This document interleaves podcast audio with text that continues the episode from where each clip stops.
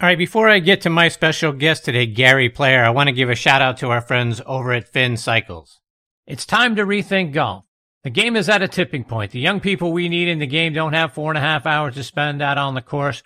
Pairing Finn Cycles with a desire to play ready golf can cut playing time in half because all golfers go directly to their own golf ball. Plus, it's tons of fun. Go online to finnscooters.com and click on Find a Fin for a course that has them near you. I also want to give another shout out to our friends over at the McLemore. The McLemore Mountaintop community rests atop the highlands of Lookout Mountain, Georgia, overlooking historic McLemore Cove and Pigeon Mountain. Surrounded on all sides by state and national parks, historic land districts, and private land trusts. The resort features an 18-hole Rees Jones and Bill Bergin championship course, a gated residential community, and a planned clubhouse opening in the fall of 2020, plus planned hotel and conference center. The dramatic 18 hole course is made up of a variety of golf experiences, combining canyon holes, highland holes, cliff edge holes that are well suited for the beginning golfer as well as the senior player. McLemore also offers a wonderful six hole short course called the Karen. Designed by Bill Bergin, the Karen provides players with a short warm up or cool down before or after a round, or a relaxing way to improve one's game with family and friends. McLemore is located a short driving distance from Atlanta, Nashville, Knoxville, Birmingham, and Huntsville, and just 35 minutes from downtown Chattanooga, voted number one best town in America two years in a row by Outside Magazine. While a private course, McLemore offers stay and play packages for guests in club managed properties, as well as a number of membership opportunities, including social memberships, non-resident memberships, and corporate memberships as well. For more information, please visit McLemore online at themclemore.com or give them a call at 800 329 8154. Mr. Player, before we get into all of the golf stuff, I wanted to check in with you on how your lovely wife Vivienne's doing. I know she's been battling pancreatic cancer. How's she doing? Yeah, she's uh, a lot better than before we went down to, you know, we don't believe in chemo and radiation. So we went down to the natural immune clinic in California, and she's so much better and when you went down there, but Chris, this is a terrible cancer. She's lost 55 pounds in weight and she sleeps. She likes to sleep a lot and uh, she's weak, uh, but she's starting to eat better now. You know, you get that, you don't want to eat. But, you know, everybody has uh, a cross to bear in life and everybody has adversity. So you don't like to give uh, people your problems because they all have theirs. But thanks for asking, my friend. And I've been going out with her for seven years, you know, Chris. Well, I hope the news continues to get better and better. She and uh, the rest of your family are in my prayers, Mr. Player. I appreciate that very much. Thank you for that, my friend. I wanted to talk, get your thoughts on uh, a couple of different things around the game, particularly what we're seeing right now at the Northern Trust. Obviously, we just saw Scottie Scheffler shoot 59 on Friday, something I know you did back in 1974 at the Brazilian Open. Wanted to get your thoughts on the frequency we seem to be. 59 was something almost unattainable back in the 70s and 80s, and obviously prior to that. But now we're starting to see it more frequently. Is it? Do you think that's the uh, a result of guys being better athletes now? More about the equipment? What are your thoughts? Chris, it's a it's a very interesting topic. This, and if you go back I was 20 years ago, I was saying, and, and, and I'll tell you what, this is a very serious topic. If you go back 20 years ago, I was saying, listen, with the way the equipment's going now and the condition of the golf course, Chris, let me just go back because I played yesterday with some people and they said, what's the difference? I said, we were sitting on the veranda and there was a, a man cutting a green on electrical uh, little machine and he was going sideways, sideways, not forward, sideways, up and down the green at a quick speed, cut the green in five minutes. When I was a young man, I used to help cut the green. I'd have a little rope and he'd have a hand mower and I'd pull the rope and he'd push with a hand mower. So the greens today are like four times better than we ever played in our lives. That's why we all had a jab stroke because you couldn't reach the hole. It was so slow. And if you go back on the old movies, You'll see how the, the greens will. I mean, it's just, it, you, you can't believe it. It's like putting on a fringe now. Now, the other thing is, you knock down spike marks now. When Arnold Jack and I played, there were 200 spike marks when we teed off last at, in, the, in the final round. 200 spike marks. Now, you've got a machine raking a bunker that's the same depth. You can set at any depth from Timbuktu to Johannesburg to Australia to here. The bunkers are the same. We did it when we first started. We raked with our feet. Then we started getting rakes, and the bunkers. I mean, the lies you got in bunkers, and that's why I was such a good bunker player because I had to learn to play out of all different kinds of lies. Now you go in every bunker, it's like it's perfection. You play for a million dollars every week, first prize. Arnold Palmer was the first to win a hundred thousand dollars. We thought that was a miracle. I was leading money winner with 29 tournaments, stroke average of 69 and $64,000. Now you wow. can be an ordinary player, an ordinary player today and make at least $2 million a year. It's not the same game. You can't make comparisons between, I mean, is can there anybody in the tour hit the ball like Ben Hogan does now? No, no. Nobody on this whole planet can hit the ball the way Ben Hogan hit it. Ben Hogan won nine majors and went to war for five years and then had an accident. So for 30 majors in his prime, he never, in his prime, he never played in a major and he won nine. Same with Sam Snead, basically. He won seven and he went to war.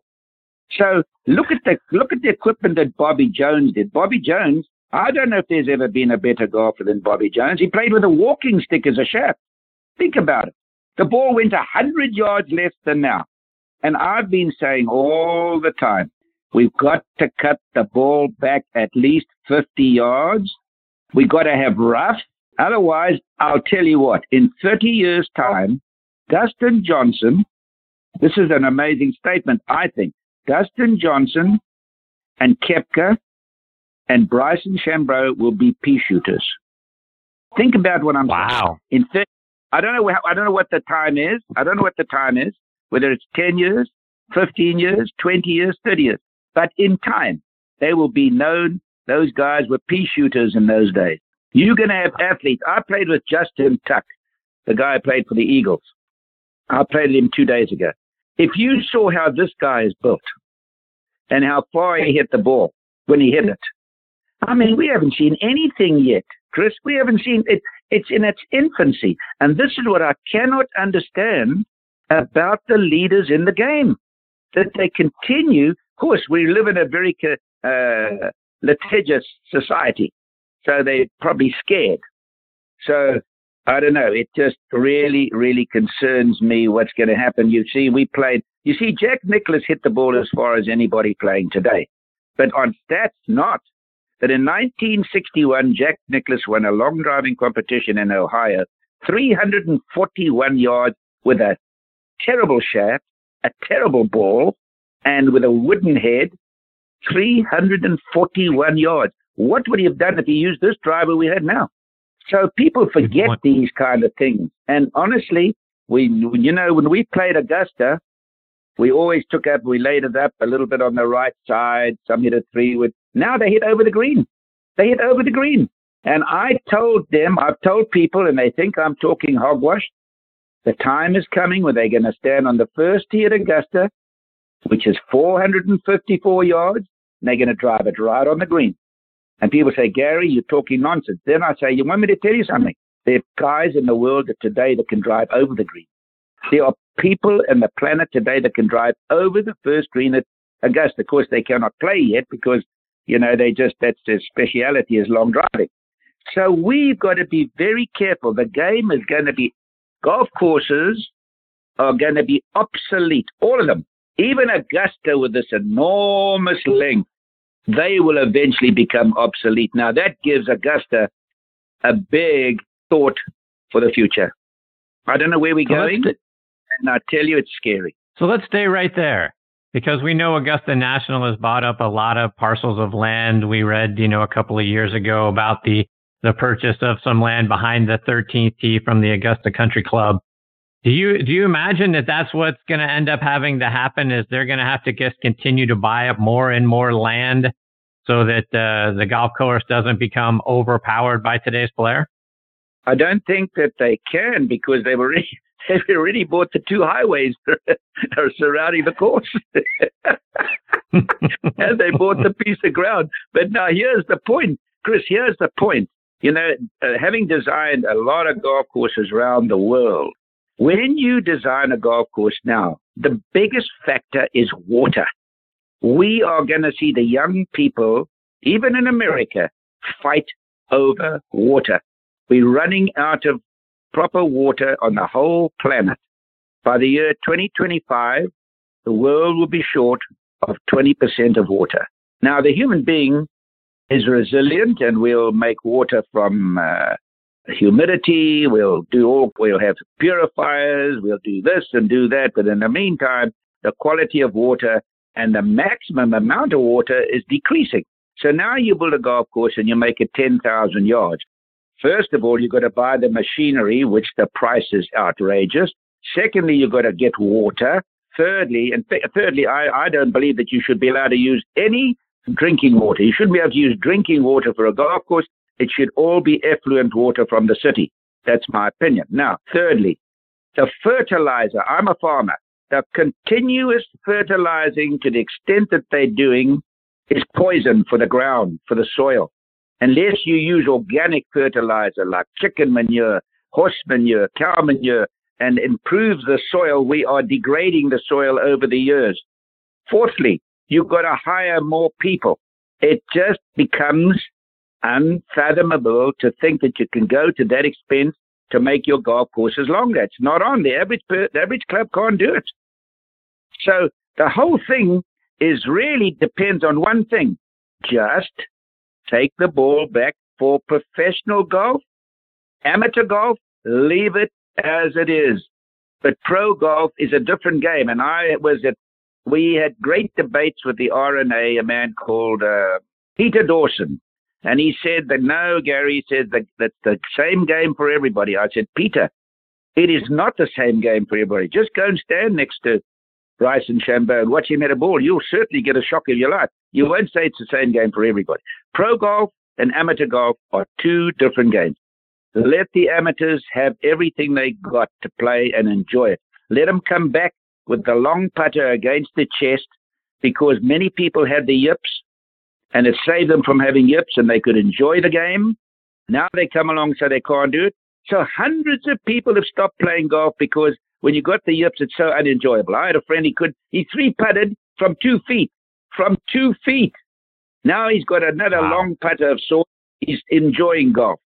We, we saw people four putting and five putting in golf with the yips. And now they take the long putter away from them and stop them playing golf. Why? But for professional golf, you certainly shouldn't be allowed to anchor it at all. And there should be no anchoring of a putter whatsoever. I don't like this putter where they, you're allowed to put it up in your in your elbow and along your arm. You shouldn't be allowed to do that. That's anchoring. That's just my opinion. Maybe I'm an old fart. You shouldn't be allowed to. you should not be having any anchoring whatsoever. So for me, I'm very perturbed. And another thing that's happening, Chris, which I'd really appreciate if you write this, there is the most terrible fad happening in America right now, re-golf. They're cutting these beautiful trees that have been there for 50 and 60 years. They're cutting them down, Chris. Chris, my brother was the leading environmentalist in the world. And he had a heart attack when he heard about people cutting these trees down. And these golf, you know that Oakmont cut every single tree down. They should be ashamed of themselves. And I'm playing golf courses up here in, in the Philadelphia area, magnificent golf courses, cutting these trees, these beautiful trees down. What we should be doing is planting more. What do we do? We have sufficient oxygen in this world, fresh air? No. We, we complain about the Amazon, and here we're doing the same damn thing. And municipalities should not allow golf courses, city slickers on committees that know very little about the environment, deciding to cut trees down. Now, I, I played at Aronimink the other day. You've heard of Aronimink? Yes. Okay, it's a famous golf course. I'm a member there. And I played with the Greens chairman. And I said, I want to show you something. It was a tee that had the shadow on it all day long. And it was the best conditioned tee on the whole golf course. He got a shock. So I played golf courses in my life. Many, many, many. I probably played more golf courses than would not played more different golf courses than any man on the planet right now at 85, all around the world. I played golf courses all over the world. They had trees right along the fairway, right around the green, right around the tees, and the course was in perfect shape. We should be ashamed of ourselves. No committee should be allowed to cut trees down. If the trees got disease, that's a different story. We should be planting more trees, not as, and I did a little test. I did a, a clinic for 40 young kids the other day, all around about the, I would say, average age 10. And I put out a questionnaire. I said, why should we not be cutting the trees out? And it was so encouraging for them to hear because we're depriving the world of oxygen. It made my day. And so honestly, it's just, it's just a fad. It's, it's golf architects that are spreading this propaganda about trees. And I just pray, I just pray that we stop this. Mr. Player, I want to get your thoughts. We're looking ahead to a Masters tournament that's going to look very, very different than we've ever seen it. We're going to see uh, the golf course in the fall. We've never seen that.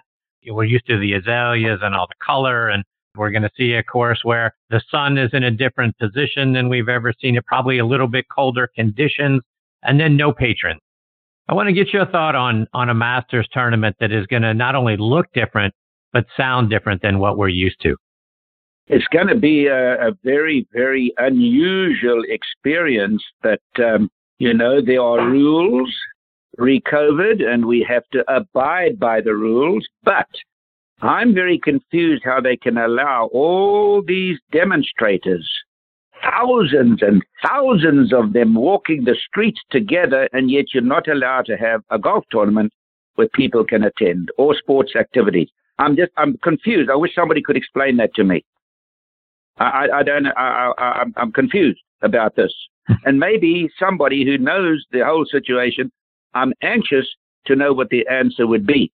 But at Augusta, it's going to be a different golf course in November, and it's going to be exciting to see the different challenge that exists in April.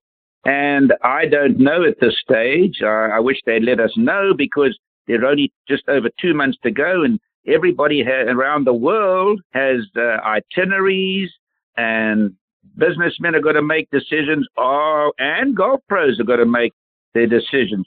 Are we going to have a par three? Are we going to have a champions dinner?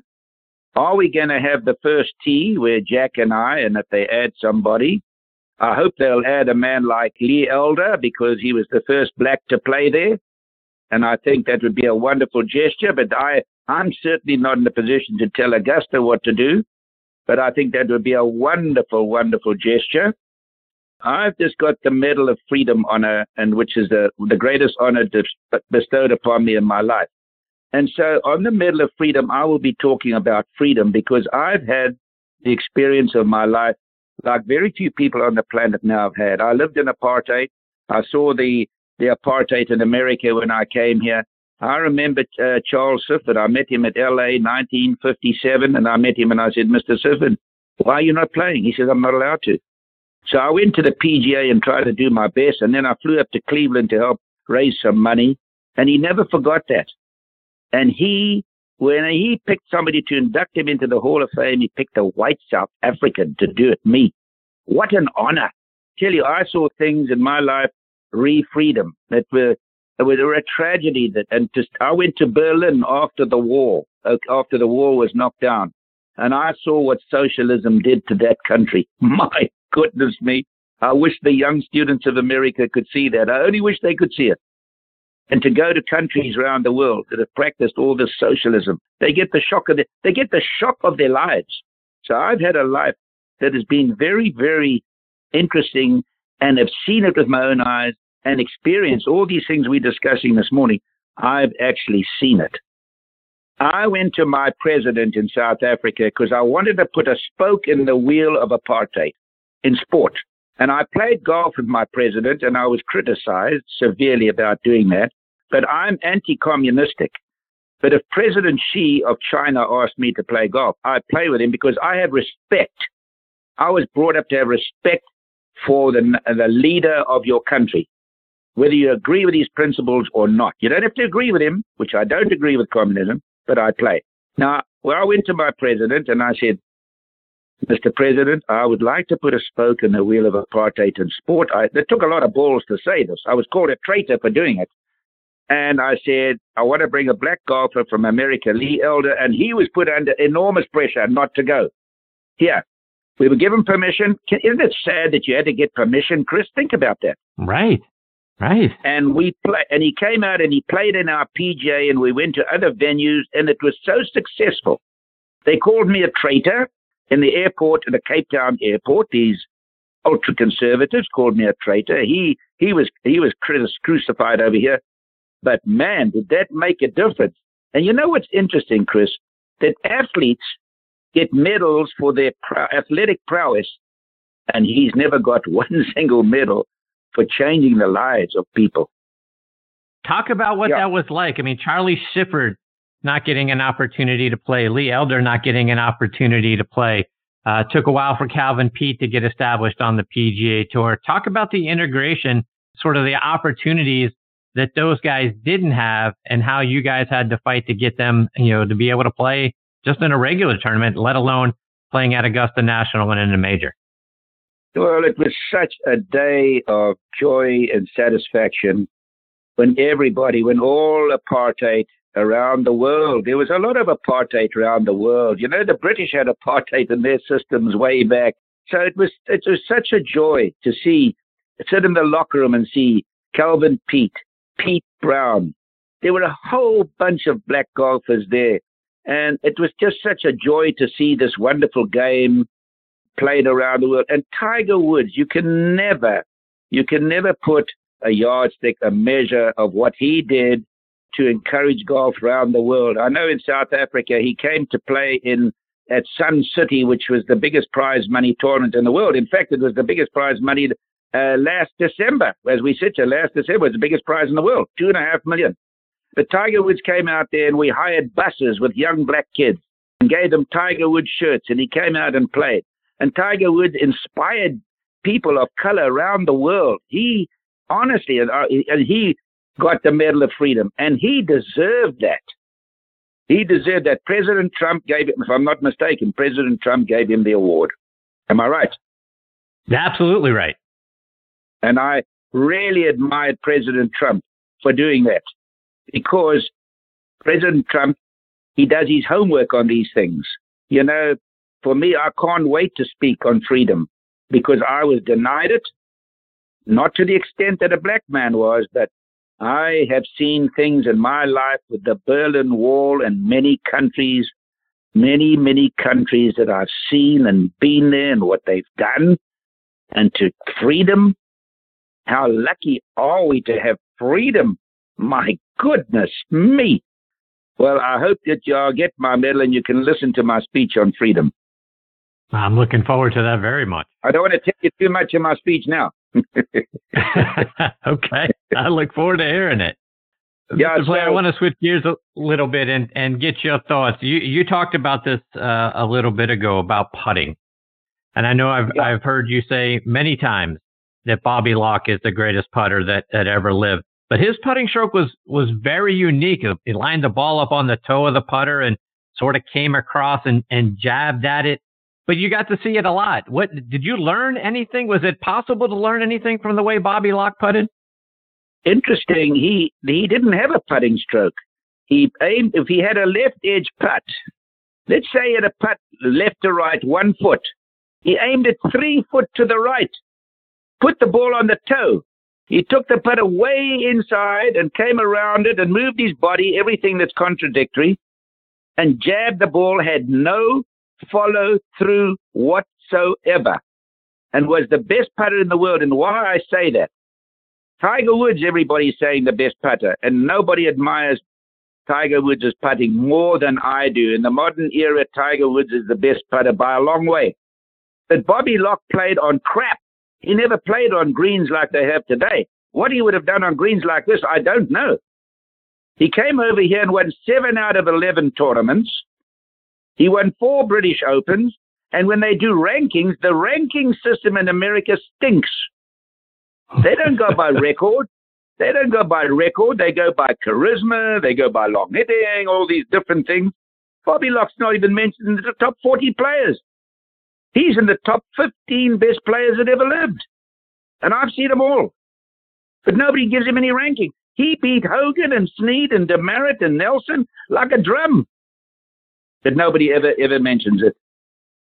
You also mentioned about how the, the putting stroke has changed and, and you guys, you know, used to have to jab at it because the greens were in such bad condition and, and that sort of thing. Cause I, when I look back at the old films of you and Mr. Palmer, Mr. Nicklaus playing, there, there was, there was a lot of wrist action once upon a time yes. in the putting stroke. And now it's, yes. it's completely cut out. Talk about how that's changed. You're very observant and it's such a pleasure to talk to you when you observe things so correctly. Well, first of all, if you look at Billy Casper, nobody putted better than Billy Casper. You know, he won two majors on the regular tour and two majors on the senior tour. Well, that isn't superstar quality, but it's very good. And he was he he never followed through. He had his his hands on his hip and he just he cocked his wrist and he just jabbed it. Doug Ford, people don't remember Doug Ford. If you go to a young guy now, he wouldn't know who the hell you're talking about. He won the Masters and the PGA. He was as good a putter. In fact, I think the putters of our day were better than the putters of today. If you take Doug Ford, Bobby Locke, Arnold Palmer, Jack Nicklaus, Ben Crenshaw, and Bob Charles of New Zealand, I can go on and on and on. They putted with hundreds of spike marks in their way every day. Hundreds. No knocking down of spike marks. No perfect greens. Played on crap and how they putted. When I, one guy the other day said, "Oh," he said to me, "You know, you and Arnold and Jack and Lee Trevino uh, and Jack Nicklaus and Tom Watson, when you guys played, you only had to beat 27 guys." I said, "Is that so?" So I came down here during COVID, and I started. There were 57 players when we played that won majors. 57. There sure ain't 57 players to win majors now. Think so, about it, Mr. Player. You talked about the spike mark. Why was that a rule? Why couldn't you tap down a spike mark when you guys played? Why don't you call the R&A and the USGA? I, I, I, I, didn't make the rules. and the other thing is, I'll so give you silly. a shock. No, no, no, wait. I'll give you something even more astounding. Now, I played yesterday at Merion, and my grandson hit a ball to the green, and it stuck in the green, okay? Because the greens had just been punched. You, you know what I'm talking about? Yep. They got the, the, the hollow tining, the punching, whatever word you want to use. And the ball was, aeration. the green was still, uh, yes, aeration. And the ball just stuck in the green. My brother-in-law, Bobby Verwey, who won a tournament on the regular tour and played the tour here and won the British Open seniors, was playing in the British Open. On the very first hole, he hit a wedge to the green. 10, you won't believe this, 10 foot from the hole, and it's stuck in the green deep. So he called for a ruling and they came out and they said, You've got to play it. So he took his sand wedge out. He aimed two inches behind, took a full swing because it was so deep, came out at 100 miles an hour, hit the flag, and went in. oh, my. and they changed the rule the next week.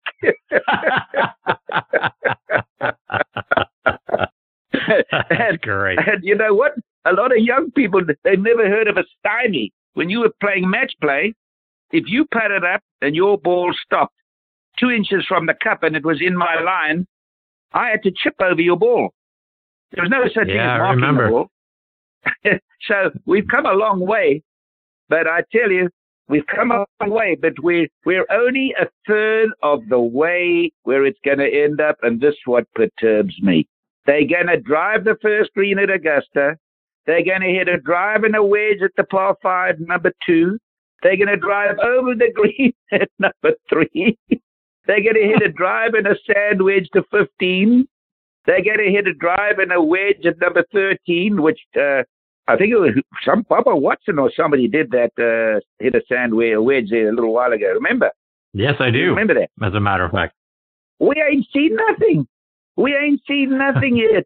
Chris. it's, it's, I wish, uh, only thing is, I, I, hope that I'm watching. I send Arnold Palmer an SMS every week. Listen, Arnie, make sure you've got a good course up there, my friend, because I want to come and play golf with you again. You know, I love you so much, and I want to come and play golf with you, but make sure it's a Gary Player design. Straight away, it comes back to hell with you. It's going to be a Palmer design. and then I said, that's fair enough. You got there first. But I said, make sure there's a gym, you son of a bitch, because you'd never go to the gym with me when I asked you to go. and I said, at my age, at my age here now, you couldn't break 95 and I'm breaking 70. So make sure there's a gym and get your ass in there. Please write that. Absolutely, I will. I will send that out. I promise you that will be a quote coming out uh, as a part of this show. Uh, speaking of Gary Player designs, and I know that you know at the top of the rock at the Legends, and and I don't know if uh, I hope you're going to be playing with Mr. Nicklaus again uh, this coming week, but um, you've got a beautiful Gary Player design course. Do you mind talking about uh, what people will see at the Gary Player course up there? 12 holes. So I thought I was something, do something different. And, you know, the pro is not the important person in golf, it's the amateur. So I thought I'd build a 12 hole golf course with our owner there, who's a very, very nice man and uh, he loves golf. So anyway, we built this nine hole golf course and there was a sinkhole on the property. So the owner and I said, well, why don't we see how big that sinkhole is? The whole damn place was a sinkhole. So we built it like it was like Ephesus, discovering Ephesus. And we actually built the 12 holes with rocks that had been under the ground. And we built the greens inside the rocks, and the views were just spectacular. Now, a, a father, a son, I'm trying to make golf a family affair because golf, if young people only realize that golf is a sport. It's play and stay. Every other sport is play and away. I mean, I played with Justin Tuck, the Giants uh, representative. Wonderful man, big, strong man. His career is finished in football when he's 30. Then he did, you can hardly walk, and you play three years and you're gone. Golf, man, I'm 85. I'm playing golf five times a week and playing like hell, averaging 72. So, I mean, you've got and golf will help you with your business, and you must have a sport to keep you alive. You've got to keep moving. So I built this course, 12 holes, par threes, some long ones, some just a wedge, and people go out there with their family, they have breakfast, they hit a few balls, and they play the round quickly, and they can go home and spend the rest of the day doing what they want to do. And it's been a highly successful event. Mr. Player, just a couple more before I let you go. And uh, you mentioned Sam Snead a little bit ago, and Tiger's about to break Mr. Snead's record for most tournaments won. But but I don't think enough people today either know about or appreciate how great Sam Snead was, and he continued to be well into his 60s. I mean, when you won the Masters in '74, he finished in the top 20, just a little bit shy of his 62nd birthday, and then. You know, the year before became the oldest player to make the cut at the U.S. Open at age 61 talk about Sam Snead's greatness and and uh, how he how he was able to continue to be so good well into his 60s. Well, Sam Snead is my model to try and beat, obviously, because I think when they judge golfers, which they certainly don't do, they don't even look at longevity. Doesn't mean a thing. And Sam Snead was a was the greatest athlete that ever played golf. And he didn't have to do it, which I admire people that do it through weight and training, because that's the, that's the goal that I set for people as a young man, being the first man to be lifting heavy weights over. Even today, I push 350 pounds with my legs at 85, and I exercise like a Trojan. And that was my one dream for this great country of the United States of the world. I get so sick and tired when I hear people saying this is a bad country goodness me, my great dream was, what can I do for this great country? Because my brother went to war with the Americans at 17, and my brother-in-law at 17, he died, my brother came back. This is such a great country, it's phenomenal. And so I thought, well, let's see if we can change the youth. The youth of a nation are the trustees of posterity. Let's see if I can set an example. And I started weight training in 1953, and when I came here in 57, I was doing the prolific weight training. They all said Gary Player is a nut. There's no way you can lift weights. Tiger Woods played his best when he was pumped up to the hilt. All these guys are doing weights. Look at Rory McIlroy in the gym. This is just the start. It's only the start. Look what this Bryson's done. It's only the start. Sam Snead was the greatest athlete the golf has ever had by a mile. And I'm pleased to say I made the cut at Augusta at 63. So that was quite an effort. But I always set him as my goal. I want to be the first man to break my age by 18 shots. I've beaten my age over 2,700 times in a row. And wow. I'm averaging seven, I'm averaging 72 now on all courses that I've never seen before. I played at Merion yesterday and shot 72. Tough, tough course. So Sam Snead was my, my bar to see if I can break his longevity record. And it's, it's, you, one must have a bar. Tiger Woods has Jack Nicklaus's majors as a bar. Now, if we reverse the situation, remember Nicklaus finished, he finished second 19 times in majors. Think about that.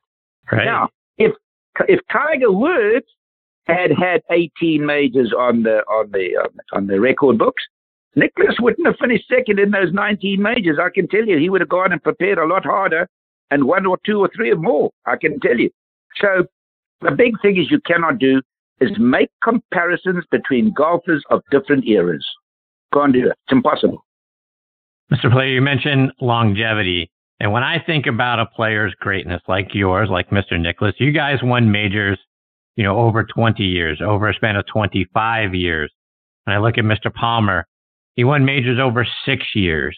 When we talk about longevity those, and greatness, you you you one of ten Americans that know that. and remember this, Chris. Arnold Palmer was my dear, dear friend. But they they all think that Palmer went for over twenty years and we didn't. and that's fair enough. He was my dear friend and he was an icon. He was an American icon, so good luck to him that he could convince the people about that. so I have no bitterness about that. you know, Chris, they when they judge players, I won more majors than Arnold Palmer on the regular tour. I won more majors than he won on the senior tour. I was the only player in the world to win the Grand Slam on both tours. I won more money than he did on the regular tour, and he played a hell of a lot more tournaments than me. I won more money than he did on the seniors tour, and I won a total of 165 tournaments and 18 majors, regular and senior, and they say he was better than me. and you know what? I don't blame them because I loved him as much as they did. but to that point, Mr. Player, that's what when I think about greatness, I think about longevity and I think about sort of the power of the mind in order to be yeah. able to achieve the things that you did and the things that Mr. Nicklaus did and the things that Tiger Woods is doing. To me, those exactly. those are the things that separate you three from everybody else. Doing it for as long as you did and the power of your mind. Talk about that. You see, Chris, I haven't, let me tell you something. I haven't spoken to a press man in my life that is knowledgeable, seriously, as you are. Never. I mean, you, you obviously studied this. And the, the thing that wins tournaments, you know, I played with golfers, Chris, that were so much better than me in practice rounds. But when the bell went, I kicked their ass. There's something called it. Now, can you describe it? Impossible. No psychiatrist, nobody can describe it. And there are about 12 or 14 players that have ever lived that have that thing called it. Now, you to win tournaments have got to have a special mind. To win lots of majors, not a normal tournament. To win special majors, you've got to have a special mind, number one. And the other thing is you've got to putt like hell. And look at Tiger Woods and look at Phil Mickelson. They were actually two of the worst drivers of a golf ball I saw with top players in my lifetime. But they were number one and two. Why? They both had a phenomenal mind and they were both geniuses around the green. I mean, Tiger Woods in modern era is the best putter by a mile. There's nobody playing today, nobody playing today that could play anywhere near Tiger Woods the way he played at his best. He was far ahead. And if Tiger Woods never made a few wrong decisions in his life, like he wins the US Open by 15 shots, not five, 15, and he's having a lesson two weeks later. Why? Why? If he never made silly little mistakes, which we all do, by the way, I'm not critical. We all do that. But if, if, if, unfortunately, ifs are eliminated from everywhere, the record books and everything. But if he stayed without a lesson he would have won 22 majors. Bad decision he made. Well, Mr. Player, so, before I let you go, and I've said this to you a couple of times, but I want to, I, I know you get interviewed thousands of times a year, but I want, I want you to know you are the voice of my conscience. When I'm about to go eat something I probably shouldn't, go grab some sugar, go grab some ice cream or whatever, I hear Gary Player's voice in my head oh, tell me, what, what are you doing, man? That's poison. go eat something else. But what to remind well, you, a... it's your voice in my head. That's a great compliment, Chris, because I'm trying to show young people, man, I, I pushed 350 pounds with my legs the other day. I ran on the treadmill at Mac. I mean, I do hundreds and hundreds and hundreds of sit ups, and I'm playing like crazy. And I just love America, and I love playing golf, and I love people. I tell all young people if you want to live a long time, there's a Tibetan, a Tibetan slogan by a philosopher who said, if you want to live long and well, you got to eat half as much, you got to exercise twice as much, and you got to laugh three times as much because the endorphins, whatever it is, go through your system, and it's a tonic leading to longevity. And the fourth thing, you got to have unmeasured love in your heart. And there's a lot wow. in that, isn't there? Yes. But you know is. what? That's... You know what percentage of Americans do that? Maybe 1%. we all eat like it's the Last Supper. yes, we do. Guilty. But you see, you see our interview, how much, how much I laugh because I tell you, it's, it's a great tonic and we all have worries and difficulties and adversity. And the other thing is the reason I became a champion was because I had tons of adversity as a young man growing up. And not to complain, give other people my problems, but it was the greatest gift bestowed upon me. And if young people would realize that, that they live in a land of milk and honey, they live in a land where they got television, they got a bed, they got three meals a day, they got a car, they got a school, they got parents. Man, it's hard. It's hard to grow up tough and contribute to a country when you not have a little bit of adversity.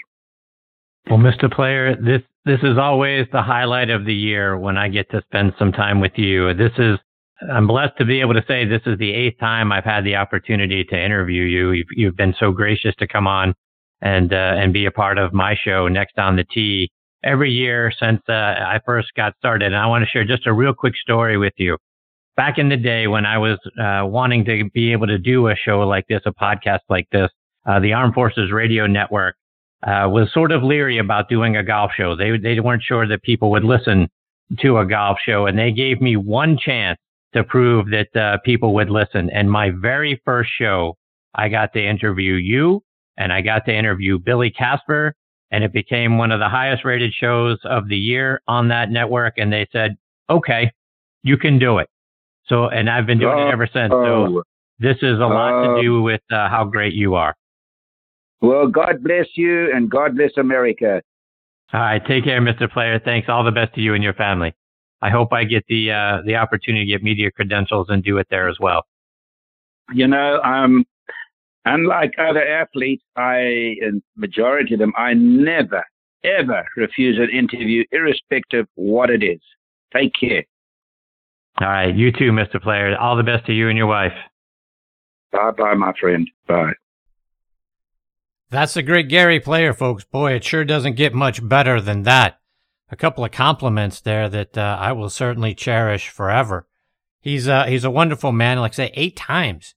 That's uh, a huge privilege to be able to talk to Gary Player uh, that number of times. Look forward to catching up with him again soon. Folks, be sure to check out our website, nextonthetee.net, to see what our guest schedule looks like. Looking forward to this Tuesday night when my guests will be Tom Patri, Mike O'Brien, Charlie Rymer, and the uh, president of the McLemore, Dwayne Horton. Should be a fantastic show. Join us Tuesday night, 8 o'clock. Check us out on nextonthetee.net. We'll have a link right there for you to stream the show live or later as a podcast. And our continued thanks to our good friends over at podcast.co, Podbean, Spotify, iHeartRadio. Those guys have been fantastic to us in helping me grow the show. Folks, until Tuesday night, hit 'em straight, my friends.